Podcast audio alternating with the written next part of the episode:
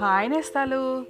ఈరోజు అమ్మవారిని బ్రహ్మచారిణి దేవిగా దర్శనం చేసుకున్నాను నేను.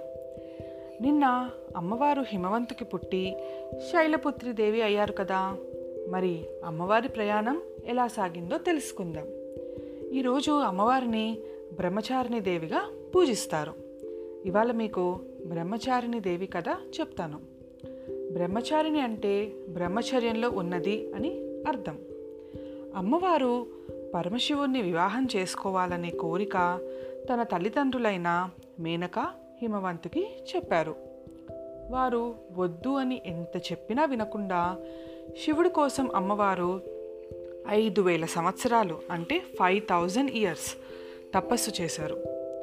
ఇలా జరుగుతూ ఉండగా తారకాసురుడు అనే రాక్షసుడు కూడా తపస్సు చేసి తనకి చావు అనేది ఉండకూడదు.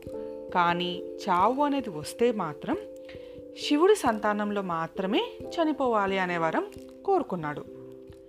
సతీదేవి ఎలాగో చనిపోయింది. ఆ బాధలో ఉన్న శివుడు ఎలాగో తిరిగి మళ్ళీ వివాహం చేసుకోడు. ఆయనకి సంతానం కలిగే అవకాశం కూడా లేదు. కాబట్టి ఆ రాక్షసుడు అలా వరం కోరుకున్నాడు. కానీ అమ్మవారు పార్వతీదేవిగా జన్మెత్తి శివుని కోసం తపస్సు చేస్తున్న సంగతి దేవతలందరికీ తెలుసు. అందుకోసమని శివుడికి పార్వతీదేవి పైన ప్రేమ కలగ చేయమని చెప్పి మన్మధుణ్ణి కోరారు. శివుడిపై పూలబాణం వేసిన మన్మధుణ్ణి కోపం వచ్చి శివుడు భస్మం చేశాడు. నిరాశ చెందిన పార్వతీదేవి శివుడులాగే ఉండటానికి బ్రహ్మచారిణి అయ్యారు.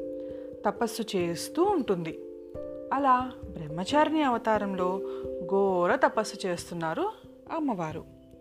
ఈ విధంగా సన్యాసిని అయి తిరుగుతూ తనకి సేవ చేస్తున్న పార్వతి పట్ల అనురాగం కలిగింది శివుడికి.